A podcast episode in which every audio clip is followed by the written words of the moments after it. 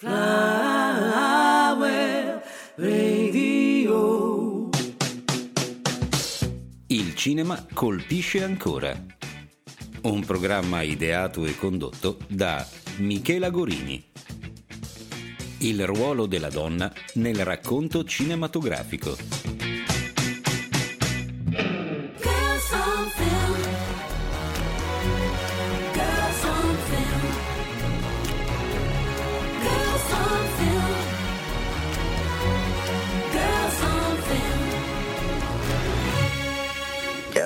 Ideale per un esorcismo.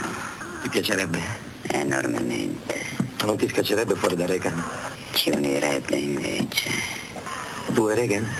Tu e noi. Cioè praticamente noi dobbiamo raccontare il fatto che nel cinema horror soprattutto viene donna- ritratta la mostruosità femminile, cioè la donna viene intesa come mostro e in particolare ci sono varie figure di mostro a seconda della mh, fase che si- in cui si ritrae la donna, cioè c'è la fase della pubertà che è una fase mostruosa in cui la ragazza diventa donna, in quel momento lì la ragazza raggiunge una sorta di maturità sessuale, no? Attraverso la pubertà. Quindi in teoria lì la donna si emancipa sessualmente e quindi ovviamente questo momento qui viene ritratto in un modo mostruoso. Dopodiché dopo la pubertà c'è il, il concetto di perdita della verginità e abbiamo tutto il mondo slasher con le famose final girl.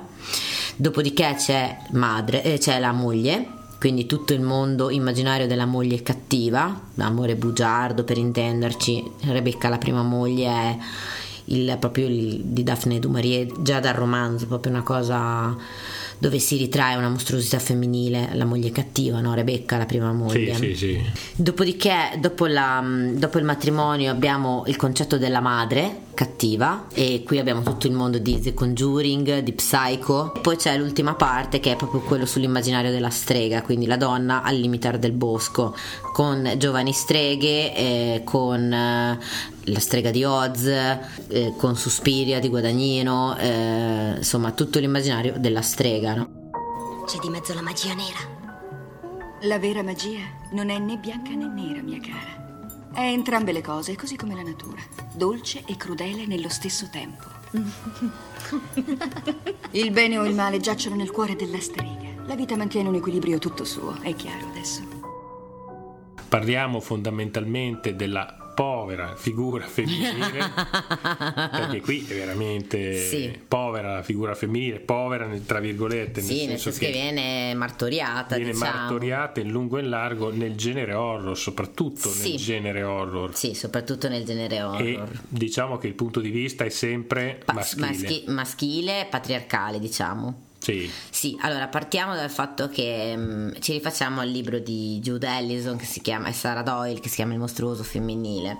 È un libro che fondamentalmente ci fa un po' più comprendere come la cultura patriarcale ha inciso nella rappresentazione della figura femminile all'interno del cinema e in particolare è molto interessante perché prende dei film cult e non, anche dei grandi insuccessi tra cui però dietro c'è sempre una visione che ti fa capire il punto di vista Sì, una, di chi la costruisce. Esatto, è una visione patriarcale della donna, no? Quindi la donna che ha determinate funzioni nella società è la donna che viene limitata nel suo essere donna, nella sua emancipazione dal momento della pubertà al momento della maternità. Quindi c'è una tendenza a una rappresentazione negativa della donna in, que- in varie fasi della vita, nella fase della pubertà, nella fase della ver- nella perdita della virginità, nella fase del matrimonio e nella, nella fase della maternità e nella fase del, diciamo, dell'emancipazione come, come donna, no? che vedremo in fondo, cioè la donna al limitare del bosco è la donna che si emancipa. Vabbè, facciamo un po' di psicologia della domenica, visto che spesso ci capita di farlo, e proviamo a farlo anche in questo contesto. Rispetto all'uomo, la donna nel suo percorso di vita ha molte più mutazioni di un Sì, uomo. è verissimo.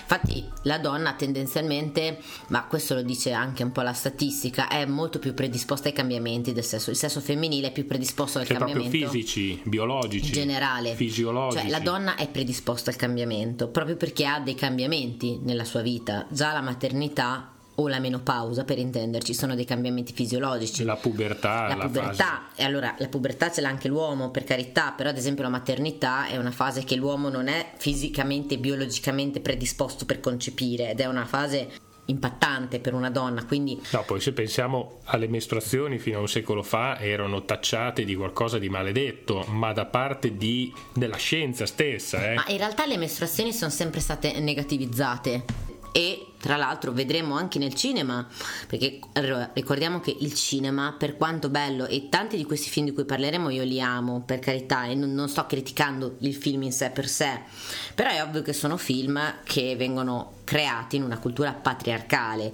Cioè E- da un punto di vista maschile, sì, e quindi tendenzialmente figli del periodo in cui vengono realizzati. Consideriamo che noi abbiamo un secolo di cinema patriarcale alle spalle, adesso stiamo iniziando un pochino a scostarci questa immagine. Ma partiamo proprio da, dal- forse dal- dall'inizio, no? dalla pubertà. E per parlare della pubertà della donna nel, nel concetto di cinema patriarcale, sicuramente l'esempio più lampante e migliore è il film horror cult per eccellenza, forse il miglior film horror a mio parere mai realizzato, che è L'Esorcista. L'esorcista è un, eh, un film del 73.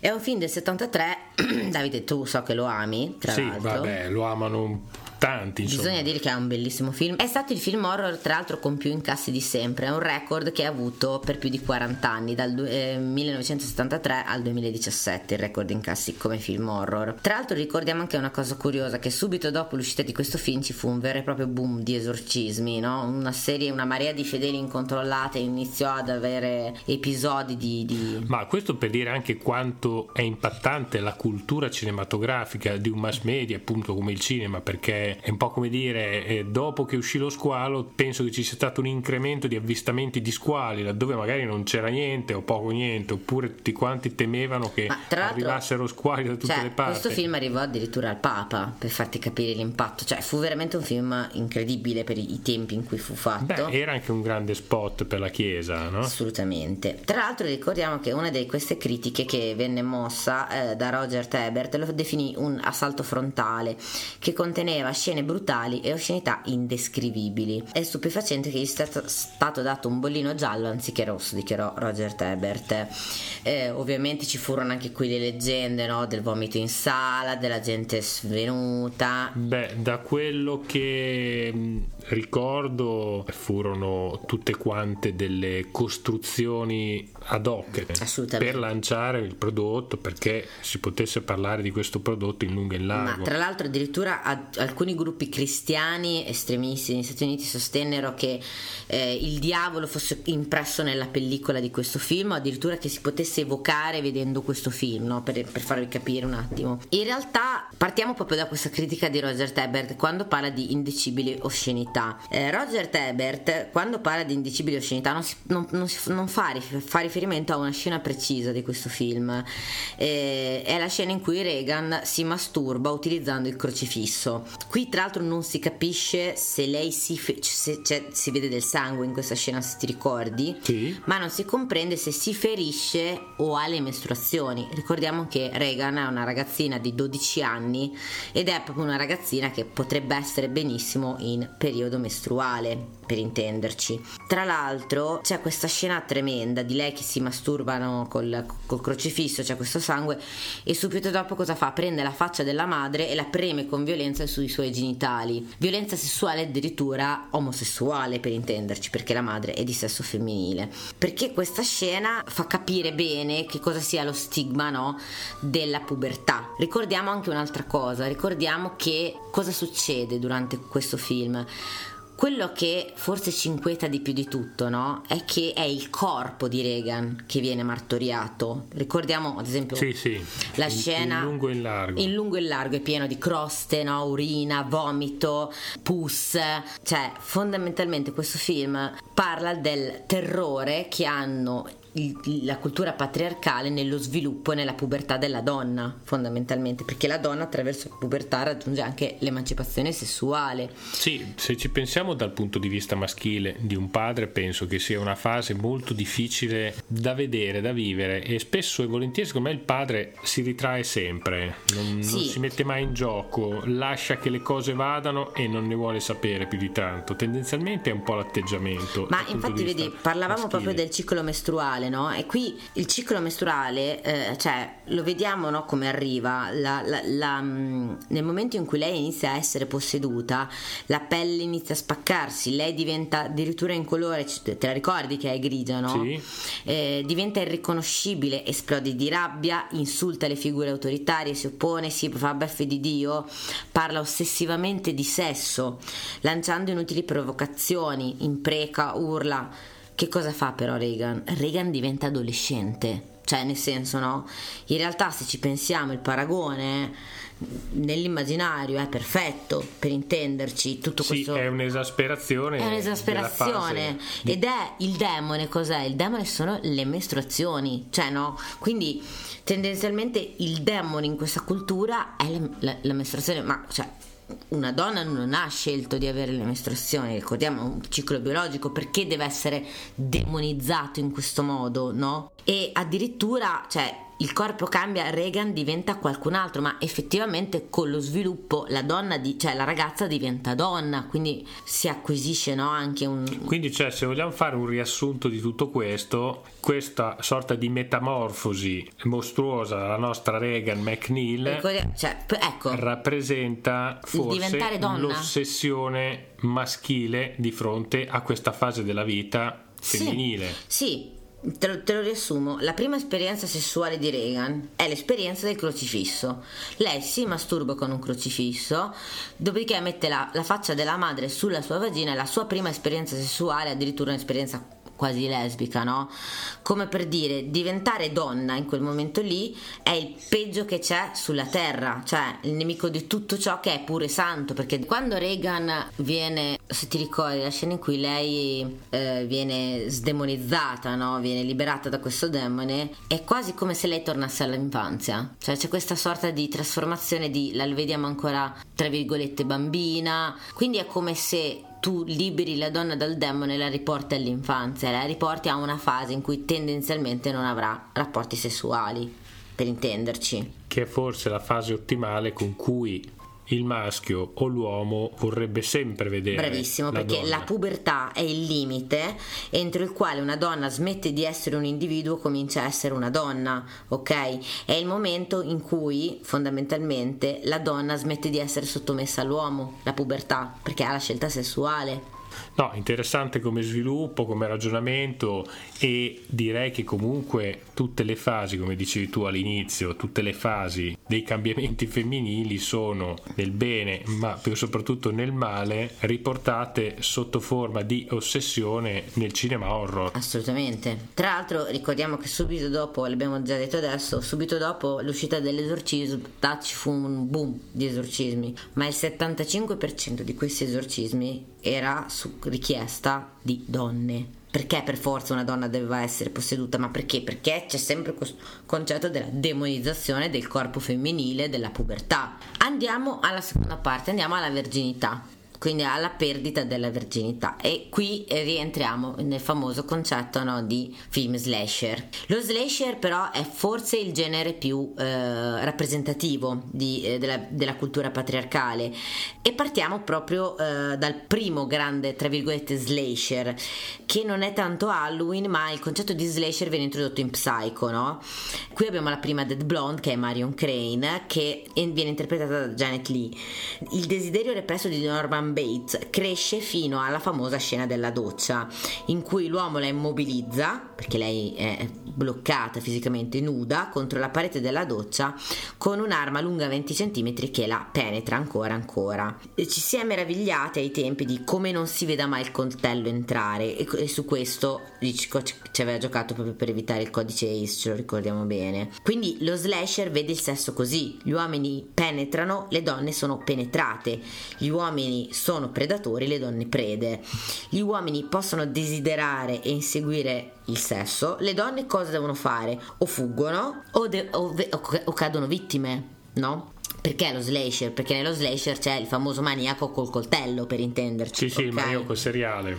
Esatto, e quindi in realtà perdere la verginità equivale a perdere la vita perché o la ragazza è vittima e perde la verginità, come tutte le vittime di questi film di Halloween, no? di Venerdì 13. Venerdì 13 poi lo vedremo anche successivamente che introduce la figura della madre cattiva, della madre vendicativa. Quindi ci sono due realtà Sì, in venerdì 13. esatto, venerdì 13 pff, film più patriarcali della storia. Tra l'altro, ovviamente, in queste storie da chi veniamo attratti? Veniamo attratti dalle gesta eh, della Final Girl, no? Che ovviamente che cosa fa? Eh, oppone resistenza alla penetrazione, si salva Ok. perché è vergine. Diciamo che la, fa- diciamolo, la, la Final Girl non è altro che l'ultima potenziale vittima. Sì, è l'ultima potenziale vittima e si salva perché non fa Spesso sesso. quella che non ha fatto non viene ancora penetrata, esatto. E, eh, Quindi ancora si può salvare. Esatto, tra l'altro ricordiamo anche una cosa, che la Final Girl è un'eccezione ne- nella vita reale, eh? non è, cioè la maggior parte di noi è, non è eccezionale, è Però normale. n- Nella messa in scena di un horror con assassino seriale è bello immaginare, insomma, sempre tra virgolette, che alla fine si salva chi non ha ancora peccato. Esatto, Quindi eh, diciamo che sono passati secoli, il Medioevo è un lontano ricordo, eccetera, eccetera, però a livello interiore abbiamo ancora dei retaggi di un passato di caccia alle streghe. Per certi versi, dentro di noi, gli autori che fanno questo cinema sicuramente ancora mettono in gioco, forse proprio a livello inconscio, ancora de- degli schemi, degli stereotipi, delle paure, delle Sì, angosce. guarda, ecco, proprio su, su questi stereotipi, per farti capire, no? Quando ci sono adesso ci- questi film che vengono citati, Death Spa, eh, Il Signore della Morte, noi entrati in quel collegio che addirittura fanno di più. Addirittura in Death Spa una donna viene accecata dal cloro gassoso mentre si masturba in una sauna. Eh, in, nel Signore della Morte ehm, si lessa il volto nella vasca idromassaggio dove ha intenzione di sedurre il suo ragazzo. Oppure, sempre in Death Spa, abbiamo la scena in cui si controlla il trucco, ignara del fatto che lo specchio starà per andare in brandelli e verrà eh, devastata e uccisa, no? Cioè, addirittura ci dicono questi film: guardatevi dalla sessualità femminile, no? State attente alla vostra sessualità perché è, è mortale anche per voi stesse, cioè addirittura fanno di più, capisci? Non solo dicono non perdete la verginità, ma non perdetevi neanche nella vostra sessualità su queste morti. Quello che è più impattante lo sguardo che viene gettato sul corpo femminile, cioè eh, che indugia sempre sulle scene di topless, cioè addirittura c'è un video su Final Destination 3 dove in Final Destination 3 non so se te lo ricordi, c'è una delle ragazze che muore dentro a un lettino abbronzante ed è completamente in topless e se tu guardi i commenti, no? Madonna che tette che ha, madonna che figa che è, belle tutte nude, capito? Cioè, e a un certo punto arriva un commento di una donna che scrive: Stanno morendo, voi guardate le tette. Cioè, per farti capire, no? Qui si parla di morte, di donne e si indugia, no? Sulla femmina bella, oca, nuda, per intenderci. Cioè, è come, è come dire: Io ho un fratello che gioca con la mia Barbie e gli stacca la testa solo per farmi vedere che può. Capisci cosa, cosa intendo dire? Quando arriva la Scream, Scream è il primo vero horror che inizia a mettere delle regole, quindi distrugge tutto il mondo degli slasher che c'era prima. Dopo Scream il mondo cambierà, il mondo degli horror, perché fare uno slasher non potrà più essere la stessa cosa, perché Scream ha rivelato le regole dello slasher. Allora, i produttori cinematografici cosa hanno detto? Mm, cerchiamo di rivitalizzare la puttana morta, fondamentalmente, no? E uno di quegli esempi è proprio quella casa nel bosco. Ecco, in quella casa nel bosco addirittura vengono messe queste droghe nella casa, se ti ricordi a un certo punto, no? Vengono drogati loro, viene sparso questo gas, lo dicono alla fine, che gli fa eccitare sessualmente. La casa nel- quella casa nel bosco ti fa capire, "Mm, adesso non possiamo più mettere una che sia puttana, tendenzialmente dobbiamo fare che sia il caso stabilirlo, no? Quindi mettiamo della droga dentro alla casa nel bosco in modo tale che quella con più libido è la puttana e deve morire, capisci? Cioè iniziano un po' a sovvertire le, le le regole. Ehm, Però lo scopo è sempre quello di arrivare a quel punto. Cioè, sì, facciamo sì. fuori Sì, però diciamo che la più sgualdrina. sì, Però la dobbiamo rivitalizzare, no? Cioè non dobbiamo dire che è sgualdrina per scelta, dobbiamo O dire che è sgualdrina. subito. Ecco, In tutto questo libro viene citato anche I segreti di Twin Peaks, un cult movie, un cult televisivo che ha fatto la storia comunque. La serie di cosa parla? Parla degli ultimi giorni di Laura Palmer. La cosa interessante della serie è come sviluppa la figura di Laura Palmer. Prima come la dolce reginetta del ballo, poi abbiamo la traditrice, poi abbiamo mm, la cocainomane, ti ricordi che viene fuori pian piano, poi viene fuori che è una prostituta, poi viene fuori che è, è una criminale. Che cosa fa questa serie? Prende tutti i lati negativi, no? Prende tutti questi frammenti, no? E cerca di redimere questa figura, cioè nel senso che tu alla fine vuoi sapere che l'ha ammazzata Laura Palmer. È come un senso di giustizia, no? Che devi avere, come se tu non fossi soddisfatto. Tra l'altro, non so se te lo ricordi, me lo ricordo benissimo, queste immagini di lei al ballo, no? Questa fotografia di lei con lo sfondo blu, la classica fotografia americana che ti impedisce di togliere gli occhi di dosso. Quindi la fissiamo per, per ore, da- in poi- ba- quasi a farci affezionare. E il bello è che Lynch che cosa fa in tutto questo? In ogni puntata peggiora. E qui abbiamo una Dead Blonde che veramente arriviamo al punto da dire che ci siamo affezionati da lei quando muore ci dispiace. È il primo vero, la prima vera spaccatura del mondo slasher, no? Cioè fin- fino ad adesso la Dead Girl, non è- cioè la, la Dead Blonde, scusami, non è mai stata presentata così. Cioè, pe- pensa ad Halloween, no?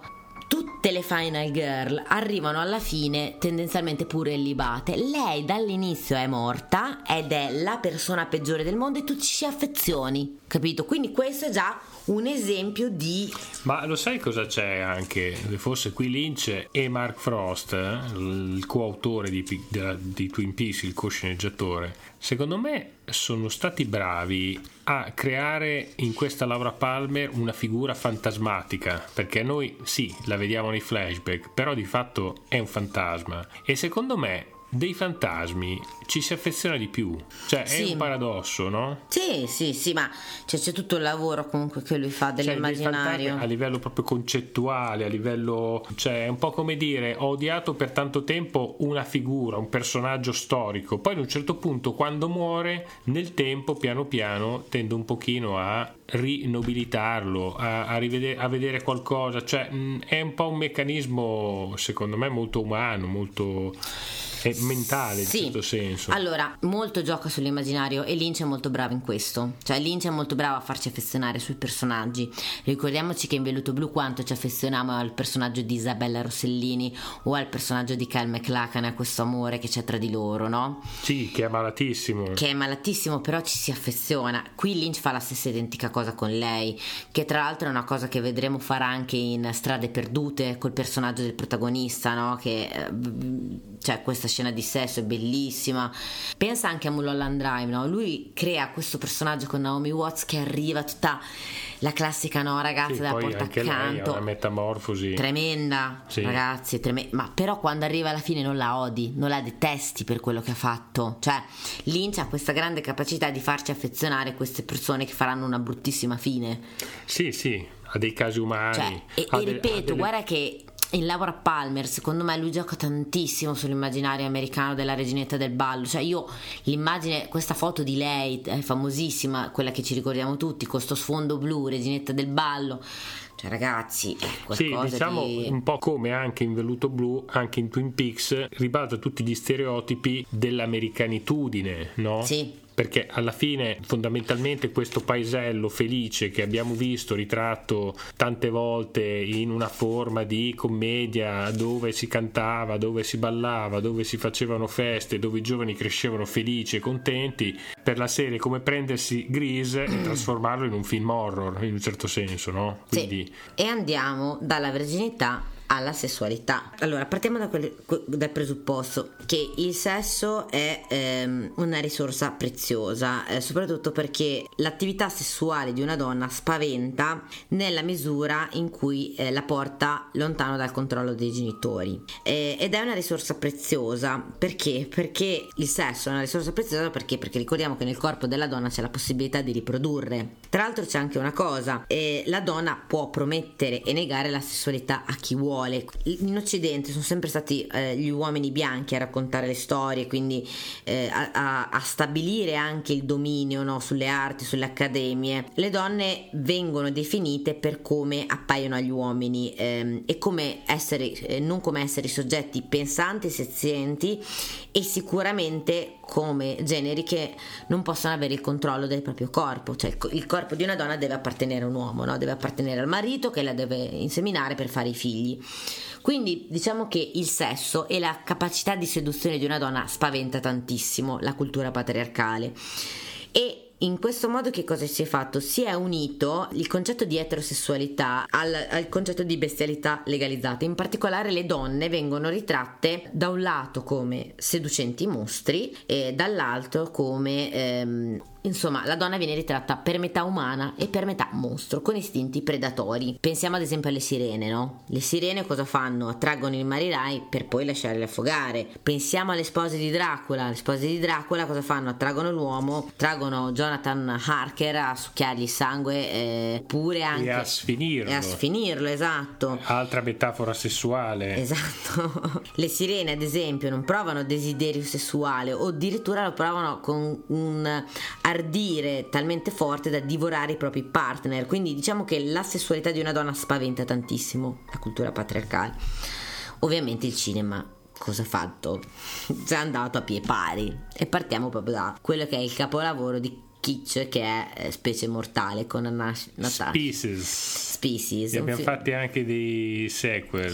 Allora, E più di uno purtroppo. Ricordiamo che questo tra l'altro è un thriller erotico, che già parlare di thriller, parlare di erotico. Thriller erotico ma non troppo. Thriller erotico del 1995 con Natasha Henstridge, Una eh, donna bellissima. una donna bellissima, Ben Kingsley, ricordiamo che c'è un premio Oscar, C'è anche Forrest Whitaker che fa una pessima figura. anche fuori voi te, ma c'è anche Michael Madsen che Mamma mia. Tra- Tutti insieme poco appassionatamente. Esatto. Specie Mortale è un film terribile, ma è terribile quanto affascinante. Abbiamo Ben Kingsley nelle vesti di uno scienziato che inspiegabilmente, così si sveglia una mattina, decide di combinare il DNA alieno con il DNA di una bella donna, con lo scopo di, e questo purtroppo è proprio una battuta del film, creare una mezza aliena più docile e controllabile, per Aiuto. intenderci. E ovviamente nel cinema quando si provano a fare questi esperimenti, gli esperimenti vanno da tutt'altra parte. Esatto, tra l'altro cito il libro che- cui stiamo, a cui stiamo attingendo per fare questa puntata che è Il mostruoso femminile che vi consiglio di leggere che dice strozza ogni battuta come se in un rigurgito di rabbia dicesse ho interpretato Gandhi dannazione mi tocca fare sta roba Abbiamo Fa- Forrest Whitaker che è un sensitivo, il cui contributo è avvicinarsi a un cadavere usando i suoi poteri psichici e dire qui è successo qualcosa di terribile. Poi abbiamo la Enstridge che è l'attraente aliena che passa in questo film da non avere la minima idea di cosa sia una TV a simulare in maniera convincente la propria morte con un paio di pinze e una macchina rubata nel giro di 24 ore, cioè parte da essere una perfetta imbecille a MacGyver nel giro di 24 ore. E il messaggio finale su cui dobbiamo ragionare è eh, dopo i titoli di coda abbiamo la scienziata che aiuta a sconfiggere l'aliena che dice per metà era dei nostri, per metà qualcos'altro. Chissà qual era la metà predatrice. E Michael Madsen risponde la metà morta. Quando, quando io leggo queste cose, io, io mi chiedo in che mente brillante sia venuta l'idea. Cioè, abbiamo questa immagine fortissima della donna seduttrice che è una specie mortale, per intenderci. Oltre a questo, eh, che cosa abbiamo di specie mortale? Abbiamo il bacio della pantera. Tu il bacio della pantera te lo ricorderai. Jacques Turner. 1942. Poi abbiamo anche un remake degli anni 80 che è molto simile poi nella struttura. Qui che cosa abbiamo? Abbiamo le donne che celano i propri appetiti mostruosi sotto un visino grazioso.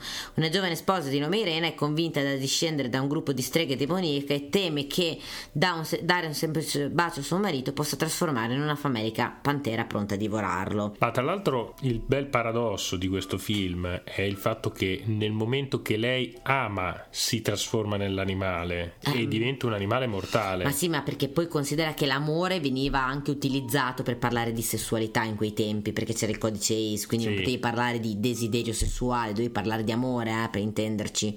Però si fa riferimento a quel concetto lì. Tra l'altro, se poi andiamo addirittura ancora più profondo, un'altra mostruosità, cioè un'altra forma di mostruosità femminile è la donna transgender. La donna transgender è veramente l'apoteosi della mostruosità e qui forse l'esempio più lampante è il silenzio degli innocenti. Silenzio degli innocenti, lui è un uomo che in realtà vorrebbe essere una donna transgender, gli viene negato, se ti ricordi, il diritto di diventare donna transgender e si fa l'abito da donna diventando serial killer. Sempre parlando di seduzione, abbiamo poi ovviamente, qui avevamo parlato di mostruosità, cioè di mh, seduzione intesa come mostruosità che uccide.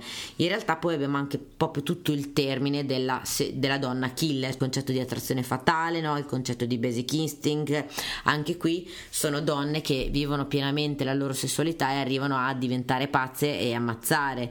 Parliamo un attimo di matrimonio. Allora, partiamo dal primo, partiamo da- dal- dal mitico film eh, di, di Hitchcock che è preso da un grandissimo libro di Daphne du Rebecca la prima moglie. Eh, Rebecca la prima moglie viene definito un romanzo gotico, in realtà il, il romanzo è un romanzo moderno. È la storia di questa donna di umili origini che fa la domestica a una donna molto ricca, conosce quest'uomo recentemente diventato vedovo, si sposa e quando si sposa scopre che nella vita di questo uomo è onnipresente la figura di Rebecca, la prima moglie, totalmente venerata dalla governante dell'uomo stesso e dovrà combattere contro la figura della prima moglie, che è appunto Rebecca. Tra l'altro c'è la cosiddetta sindrome di Rebecca, per intenderci, Sì. no? E ovviamente che cosa succede? Che Hitchcock quando gira il film su questo romanzo deve fare i conti col codice ACE, quindi non può parlare assolutamente di bisessualità. Infatti nel romanzo c'è questa ambiguità sessuale tra Rebecca e la governante, per questo poi c'è questo attaccamento.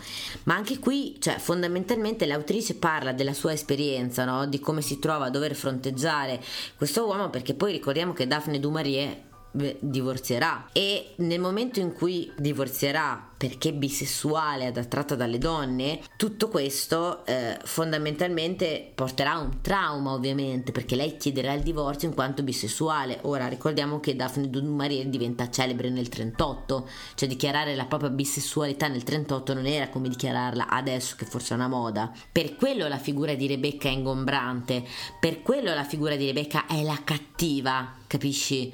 Cioè lei è la cattiva che porta costantemente il marito a soffrire, che ne viene addirittura trovato il cadavere per poi scoprire alla fine che lei era morta perché aveva questo tumore, non lo voleva dire, ti ricordi? Sì. Però da, da morta, capisci? Cioè non le viene mai data la possibilità di andarsene da questo matrimonio in vita con la sua dignità. Che cosa ci rimane a noi del film di Rebecca la prima moglie? Ci rimane quest'immagine della prima moglie come la cattivona di turno e la seconda moglie che è quella buona che non ha nemmeno un nome. Cioè capisci no? L'immagine ideale della donna non ha un'identità, non ha un nome. L'immagine cattiva ha un nome, una storia, un passato, un perché è morta. Non dare un'identità, il nome è un'identità. Cioè, in un film, la prima cosa per introdurre un personaggio è il nome, oltre che una storia. Tra l'altro, se ti ricordi, la, la protagonista non viene detto niente della sua storia prima del matrimonio con Maxine De Winter. Non ha un passato, non ha niente.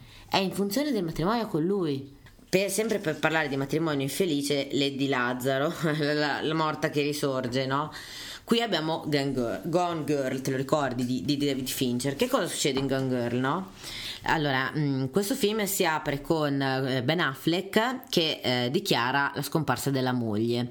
La moglie è scomparsa e tutti gli indizi fanno pensare che la moglie sia morta e che l'abbia ammazzata lui. Noi non sappiamo nulla, nel senso non sappiamo quello che sta succedendo. Quello che sappiamo ci viene letto in un diario da Rosamund Pike con questa voce narrante. Lei non la vediamo mai. Vediamo questi indizi che vengono trovati dalla polizia che ci fanno capire che lei è stata ammazzata. Subito dopo che cosa succede? Che nel momento in cui viene accusato Ben Affleck di averla ammazzata lui, si scopre che Ben Affleck ha una relazione con un'altra donna, che ci fa sempre più pensare. Si scopre che Rosamund Pike aveva fatto, aveva fatto un test di gravidanza incinta. In quel momento lì il film si apre su Amy, sulla protagonista del film, che dice che si vuole vendicare di suo marito e si vuole vendicare suicidandosi. In particolare si vuole vendicare facendo credere a tutto il mondo che il marito l'abbia ammazzata, ma in realtà è lei che si suiciderà. Quindi ha ordito questo piano, diabolico tra l'altro, che è veramente un piano diabolico, dove lei ha programmato tutto, ha programmato tutti gli indizi che verranno scoperti dalla polizia in ordine cronologico, ha programmato tutte le varie tappe anche delle ispezioni, no? leggendo tanti true crime, guardando tanti true crime fino a programmare la sua stessa morte. Poi a un certo punto decide di cambiare idea, decide di dire no,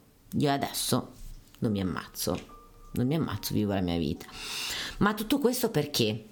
E ce lo dice in un bellissimo monologo, perché lei in quel momento lì ha sempre dovuto essere una donna in funzione degli altri, cioè lei dice io dovevo essere calda per te, io dovevo... e questo monologo lo fa appena viene introdotta nel film. Infatti è un film davvero molto femminista, perché è un film che ci fa capire il punto di vista di tante donne. Lui dice io dovevo essere sempre calda per te, dovevo essere spiritosa per te, dovevo essere pronta per te. E tra l'altro lei passa da essere la figlia modello dei, dei genitori, perché lei era la protagonista di questa serie di romanzi per bambina, l'instancabile Amy, no? dove veniva ritratta lei da bambina, ma in realtà no, lo dice io non ero assolutamente la bambina dei romanzi, la bambina che giocava a pallavolo, questa bambina di protagonista di libri per bambini, perfetta, no? Quindi lei passa da essere la, la figlia perfetta alla moglie perfetta. E nonostante tutto questo, nonostante lei abbia sempre fatto tutto in funzione prima dei genitori e poi del marito, il marito cosa fa? La tradisce, la tradisce con una sua allieva.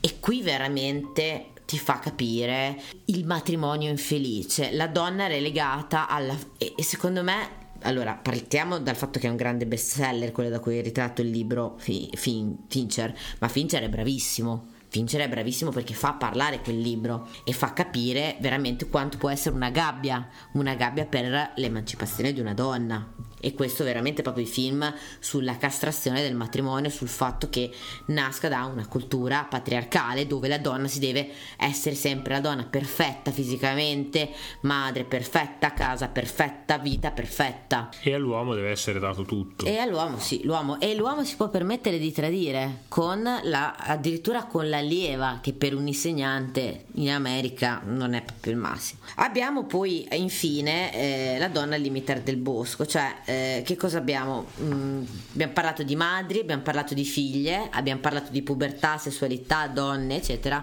Abbiamo poi una figura che è al di là della giovane vecchia, giovane, de- della giovane della vecchia, della figlia e della madre, che è il concetto di strega concetto di strega che viene rappresentato molto spesso nei film, no?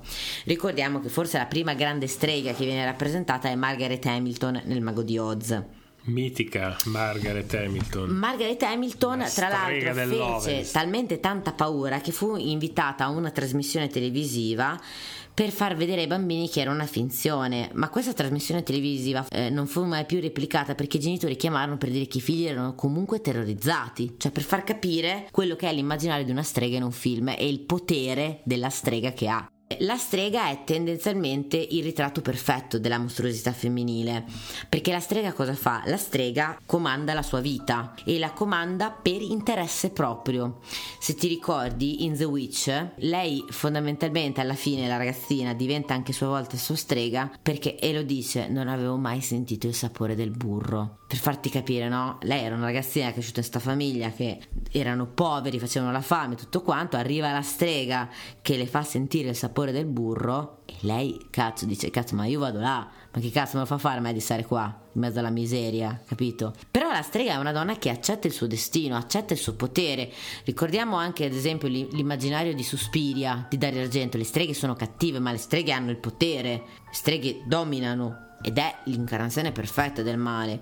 E qui c'è un film anni 90 che è un mio cult, Davide che è Giovani Streghe, io so che tu non l'hai visto. No. Allora, purtroppo questo film ha maledetto la mia generazione di eh, giovani, perché dopo che uscì sto film diventavamo tutte matte, io me lo ricordo, eh, tutte impazzite con la Wicca, tutte ci, ci riunivamo in 3-4, te sei l'aria, io sono la terra, tu sei il fuoco. Sono queste quattro amiche che scoprono improvvisamente di avere dei poteri, si riunite come congrega di streghe. Di queste quattro c'è la ragazza che cerca l'amore, che è la protagonista, la ragazza che cerca eh, l'aspetto fisico, la ragazza che cerca la- l'integrazione sociale e la ragazza che cerca il potere, che fa Erusa Belk, che è quell'attrice che fa anche American History X, un'attrice che è una- molto brava, una caratteristica non troppo famosa e lei fa la parte che all'inizio ci piace a tutte. Perché è quella che a un certo punto lei il suo, il suo scopo è avere il potere.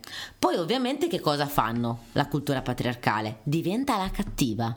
Perché? E diventa pazza. Perché una donna che finalmente riesce ad avere il potere di governare il mondo È destinata a diventare sì, pazza. e quella che sopravvive e è, è Sara che cerca l'amore di un ragazzo, capisci? No? Cioè questo è. Per quanto Quindi il film, diciamo il film destino- parte benissimo, capisci? È un film che ti parla di quattro ragazze che si trovano tra di loro, che sono solidali, che controllano le proprie vite. Dopodiché, che cosa abbiamo? Che l'anarchia ha un prezzo da pagare. Sì, che quella che cerca il potere, che cerca l'affermazione, che cerca il successo, muore pazza. Quella che cerca l'amore di un uomo è l'unica che si salva e fa una bella fine. Quindi la morale è sempre quella, cioè scegli sempre la strada buona, scegliti Sì, un buon marito, scegliti ma, una famiglia Tra l'altro, per farti e sarai capire, felice. questa cosa in problemi. realtà è nella cultura patriarcale da secoli. Stavo leggendo proprio, ho iniziato a leggere un libro di farti capire, no? di fiabe islandesi. Che dici? Mi distacco dalla mentalità cattolica, vado a prendere no? nella cultura delle fiabe islandesi. Leggevo questa fiaba islandese che parlava appunto di. Sai che loro parlano di popolo nascosto, che sono gli elfi, che in realtà nella loro cultura sono cattivi. Se vengono scoperti, ti ammazzano. Che cosa succede? Che parla di, di queste ragazze che tendenzialmente accolgono il popolo nascosto. Una lo accoglie in modo eh, molto solidale, quindi una notte si ferma sveglia in casa, lo accoglie, dà da mangiare alla ragazza piccola, dà dei vestiti, dà del latte, eccetera. L'altra invece che non li accoglie e non li aiuta, che cosa succede? Che quella che non li accoglie e non li aiuta muore. Ok, ci può stare. Mi vuoi dire che la solidarietà fa bene. Quella che li aiuta, che, che premio le danno gli elfi? Un marito. Ah, che grande premio. Cioè, capisci? Che questa è proprio della cultura patriarcale, che il, il premio per la donna è il marito, non è nient'altro che un matrimonio felice. Questa è. Partendo da questo presupposto qui, che nella fiaba islandese del 1200, che c'è questa immagine qui, il cinema è ovvio che risente di questa cultura qua. Quindi tanti film. No, diciamo che concludendo, direi che alla fine, se tu ci pensi, le streghe anticamente erano vis- viste come qualcosa di pericoloso. Perché? Perché era l'uomo che aveva paura fondamentalmente della donna, Certo. del potere della donna, perché fondamentalmente la donna ha un potere seduttivo innato, Non ma solo, che è dato non da una solo. sua natura. Ricordati che la donna ha anche un altro potere, potere ha il potere seduttivo- della de- procreazione. Sì, parte tutto da quello, perché la maggior parte delle streghe nel Medioevo venivano individuate tra le levatrici. Le levatrici erano quelle che facevano nascere i bambini. Quindi tendenzialmente in un momento di carestia, ok, in un momento in cui il bene più assoluto è il mangiare e la procreazione è un lusso che ti permette di mandare avanti la specie, la procreatrice ha un ruolo sociale sì, importantissimo. non ne puoi fare a meno. Esatto, infatti improvvisamente tutte le streghe furono le levatrici e guarda un po' iniziarono a far nascere i bambini i medici uomini e la figura della levatrice scomparve. Mm, Quindi Ma ci perché? sono anche delle questioni economiche. Certo, c'è, è sempre una questione economica dietro anche, c'è sempre una questione. Poi tu al popolino gli getti il concetto di maledizioni, di seduzioni demoniache, eccetera, però lo scopo poi è un altro. Certo, è sempre, è sempre martorizzare la figura di qualcosa che può avere molto più potere di quello che tu credi. E qui capisci? diciamo che non è cambiato più di tanto perché il populismo che tanto va di moda oggi è andato di moda forse di più 3-4 anni fa, fondamentalmente era gettare fuffa addosso al popolo per in realtà poi muoverti e fare interessi tuoi, interessi Sì. diversi e portare magari il carretto in un'altra direzione. Vabbè, insomma, eh, diciamo che sono passati secoli, ma più o meno anche il cinema ci dimostra che la paura della seduzione femminile è sempre presente Sì, decisamente. nella nostra cultura o nella cultura, diciamo, la paura del femminile. maschilista. La paura del femminile, non solo della seduzione femminile. Perché c'è paura della, come abbiamo detto, c'è la paura della pubertà, c'è la paura della donna all'interno del matrimonio, c'è la paura della donna fuori dal matrimonio, della donna non sposata, a prescindere da età. La strega, ricordiamo che non è sposata e non ha un'età, che la strega può essere sia giovane che vecchia. In The Witch è la ragazzina che diventa strega, ricordatelo. In, in Suspiria le- la, la Mater Tenebrarum è vecchia, ma gli insegnanti sono giovani. Suspiria di Guadagnino è lei addirittura che diventa strega e accetta il suo potere. Infatti, forse Suspiria è uno dei film più femministi degli ultimi anni, perché parla di una donna che accetta il suo potere e ci sta dentro e non ne ha paura. Ed è un potere malvagio, ma la donna lo accetta. Cioè, la donna accetta di essere malvagia, capisci? Che è una cosa che nella società moderna una donna non può essere accettata se è malvagia. Perché è una madre la donna, ok? Quindi deve essere sempre buona. Infatti, se tu ci guardi, la maggior parte delle figure demoniache serial killer sono sempre associate a una madre cattiva. Cioè, Ed Gein, Ed Gein, se ce lo ricordiamo, il serial killer a cui si sono ispirati la maggior parte delle storie di paura degli Stati Uniti, è Tra cui anche lo stesso Psycho. Esatto, o Il silenzio degli innocenti, si ispira a Ed Gein. Ed Gein a verbale dichiarò che lui voleva benissimo a sua madre, ma che aveva subito degli abusi di suo padre. I poliziotti dissero: Ma per caso sua madre urlava e sgridava a suo padre? Poi venne fuori che la madre era l'unica che portava i soldi in casa, il padre se li spendeva tutti in alcolici e il padre, quando la madre gli, gli si incazzava Però perché... diciamo che gettare la croce contro la madre è Perché la madre la cattiva più è l'immaginario che non può sussistere, quindi allora giustifichi il serial killer. Serial killer uomo. Eh, certo. Serial killer donna la giustifichi non ti interessa, perché di Alin Vurnos nessuno andò a vedere il passato. Passato tra l'altro fatto di abusi, di violenze, di, di- di fame, di stenti. Non la sto giustificando, per carità, però ricordiamoci che anche lei ha il stesso passato di altri serial killer. Quindi il tempo passa, le ossessioni restano. Sì, sì. Le ossessioni e le paure restano. Assolutamente. Va bene, dai, ci salutiamo Michela. Eh, questa Eh. donna, questa povera donna nel- nell'horror viene veramente È detta così. martoriata in lungo e in largo. è cosa questa terribile. povera donna detta così. Beh, effettivamente è vero, dai. Sì, sì. Grazie Davide. Un saluto a tutti quanti, ci sentiamo alla prossima. Alla prossima. Ciao ciao. C'è il male nella foresta.